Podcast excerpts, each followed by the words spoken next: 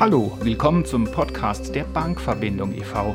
Wir sprechen mit interessanten Mitgliedern unseres Studierenden- und ehemaligen Netzwerks über sich und über ihren Beitrag zur Gemeinschaft und auch darüber, warum man sich unserem Netzwerk anschließen sollte. Viel Vergnügen. Hi Olli, vielen Dank erstmal, dass du die Zeit gefunden hast für unseren Podcast. Du bist ja ein Mann vieler Talente, aber bevor wir darüber reden, also über deine Talente, vielleicht erstmal die Frage, wer bist du denn eigentlich? Ja, wunderbar. Ähm, vielen Dank, Dennis, für deine Einladung. Mein Name ist Olli oder auch Oliver Gauger. Der eine oder andere der Bankverbindung ruft mich einfach auch nur Gauger.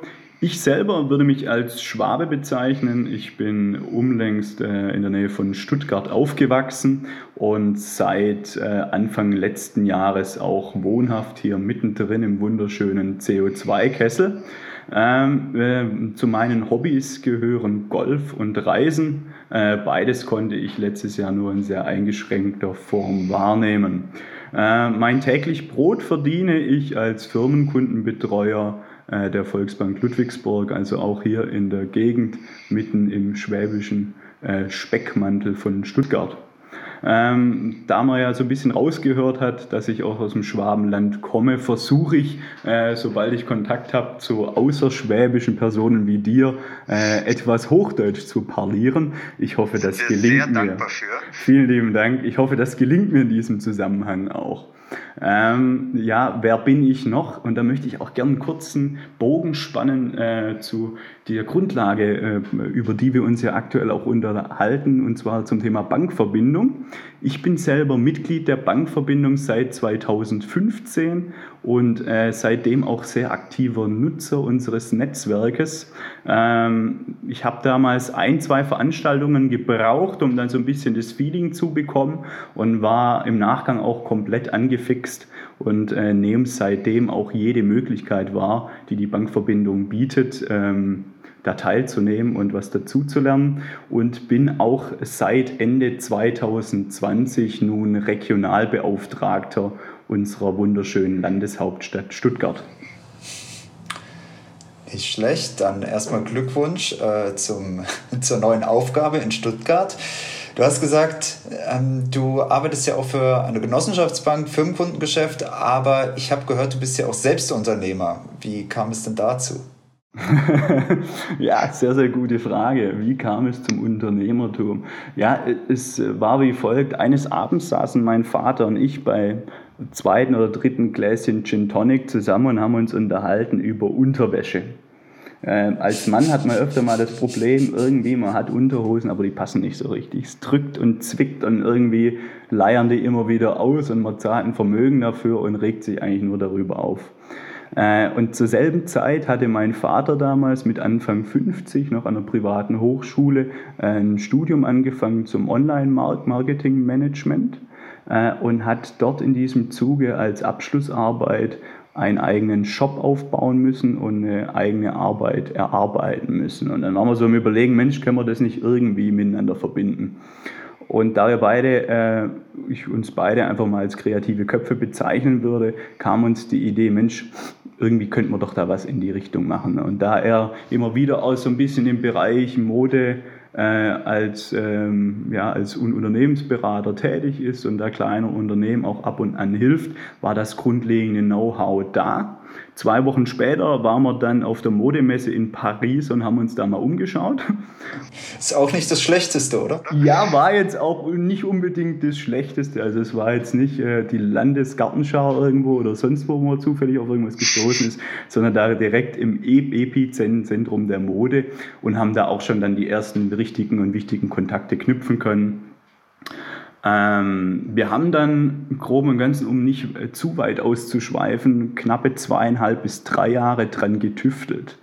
Äh, wir haben uns dann auch zusammengesetzt mit einer guten Bekannten, die selber gelernte Modeschneiderin und äh, Textil selber studiert hat, um da wirklich auch die Fachkenntnis zu haben haben dann Schnitte gemacht, Muster gemacht, Fabriken besucht und mit allen möglichen äh, Personen und Themen uns auseinandergesetzt, bis dann ähm, mehr oder weniger der erste Prototyp unserer Unterhose stand.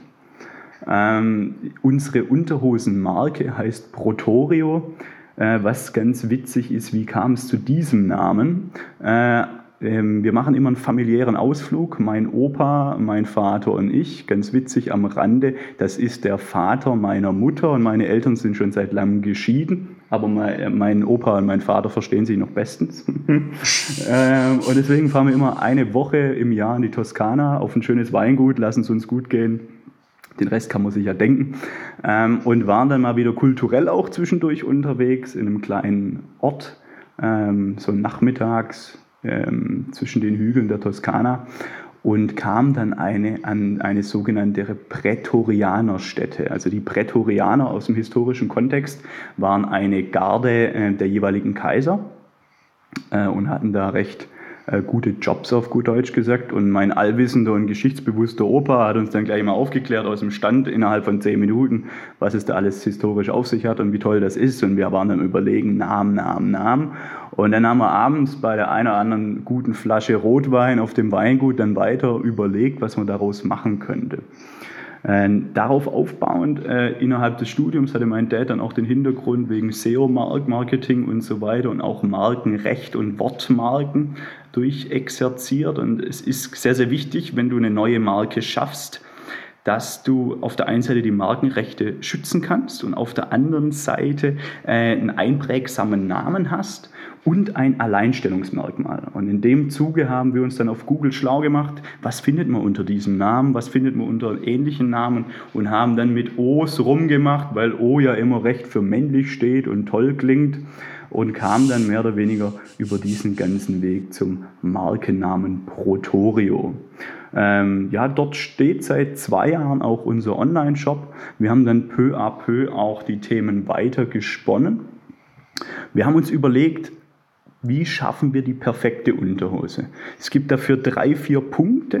Äh, es geht unter anderem darüber, dass du im Schritt und hinter dem Schritt keine Naht hast als Mann, dass sich da nichts reinzwickt, auf gut Deutsch gesagt. Dann geht es darum, ähm, auf Schwäbisch äh, sagt man, es scheuert durch, wenn, wenn dann äh, im, im Schritt der Stoff so langsam durchreibt. Das haben wir uns angeschaut, das haben wir perfektioniert, würde ich einfach mal ganz selbstbewusst sagen. Wir haben dort eine Dreifachschicht an Stoff, die du als Träger gar nicht merkst, aber wo du eine extreme Sicherheit hast. Und wir, wir haben es geschafft, einfach diesen Schnitt zu schaffen, sodass es perfekt sitzt. Haben damit äh, verschiedensten Models auch aus dem Bereich gearbeitet und die testen lassen und auch extrem viel Waschgänge und so weiter gemacht. Also es war ein sehr, sehr spannendes Projekt und ist es immer noch.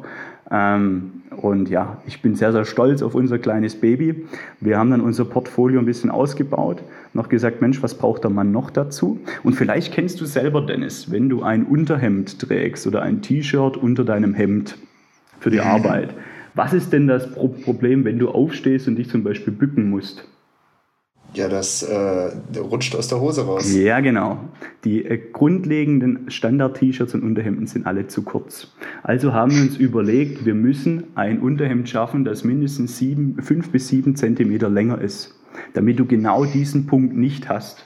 Und genau das haben wir umgesetzt, dass wir hergegangen sind, Mensch, wir schaffen ein perfektes Unterhemd, haben uns da auch an den Marktführern ein bisschen orientiert, die ein bisschen auseinandergenommen, dort uns in der einen oder anderen Fabrik schlau gemacht und ähm, ja, ein V-Neck geschaffen, ein Roundneck als normales T-Shirt und ein klassisches Unterhemd oder wir nennen es auch gern Drunterhemd, da du unter Drunterhemd einfach mehr Klicks auf Google generieren kannst und somit schneller gefunden wirst. Und diese Standardunterhose, weil als Mann ist immer wichtig, was, was ist als Mann wichtig? Du brauchst etwas, was man nicht sieht, was aber super sitzt, wo du dich darauf verlassen kannst, dass es auch noch in zwei Jahren den richtigen Sitz hat und du auch weißt, Mensch, ich bestelle in zweieinhalb Jahren wieder beim Olli und beim Martin und ich weiß, die Unterhose in L passt immer noch. Die haben jetzt ein bisschen was, jetzt haben wir die Naht in Rot, in Blau und in Weiß, aber der Schnitt ist immer der gleiche. Und das genau das Gleiche ist beim Unterhemd auch. Wir haben geschaut, dass wir da Standards schaffen, äh, worauf man sich einfach verlassen kann. Nicht schlecht. Ähm, ich kannte die Geschichte ja schon so ein bisschen, aber noch nicht so sehr im Detail. auf jeden Fall beeindruckende Geschichte und vor allem, ich wusste nicht, dass ihr da wirklich zwei Jahre lang dran rumgetüftelt ähm, habt. Von daher ähm, beeindruckend auch, dass ihr da dran geblieben seid. Ähm, Ich nehme aber an, da lief auch nicht immer alles nach Plan und jetzt verzeih mir das Wortspiel, aber ging dann auch mal was richtig in die Haha-Hose? ich hatte mir schon fast gedacht, dass so ein Wortspiel kommen muss bei unserer Thematik. Ähm, nat natürlich ging ein bisschen was in die Hose. Ich sag's dir, bis wir mal die richtige Fabrik hatten und bis wir mal den richtigen Liefer Lieferanten hatten. Ähm, also da ging wirklich sehr, sehr viel in die Hose. Dann hat man mal eine kleine Charge gemacht bei einer anderen Fabrik und dann ging das wirklich komplett in die Hose, weil die Schnitte schlecht waren, der Stoff falsch verarbeitet und ja, da hatte man auch viel Ärger. Ähm, Deswegen auch, es hat wirklich seine Zeit gebraucht, auch mit diesen zweieinhalb bis drei Jahren, weil es nicht nur, dass wir jeden Sonntag dran saßen und mit der eigenen Nähmaschine rumgenäht haben, sondern dass wir einfach dran waren und gesagt haben, Mensch, wie können wir das noch besser machen? Wie kriegen wir das hin? Wie kommen wir an eine andere Fabrik? Wie kommen wir an das Know-how heran? Und das war wirklich einer der Dinge, die am meisten Energie und Zeit auch gekostet hat.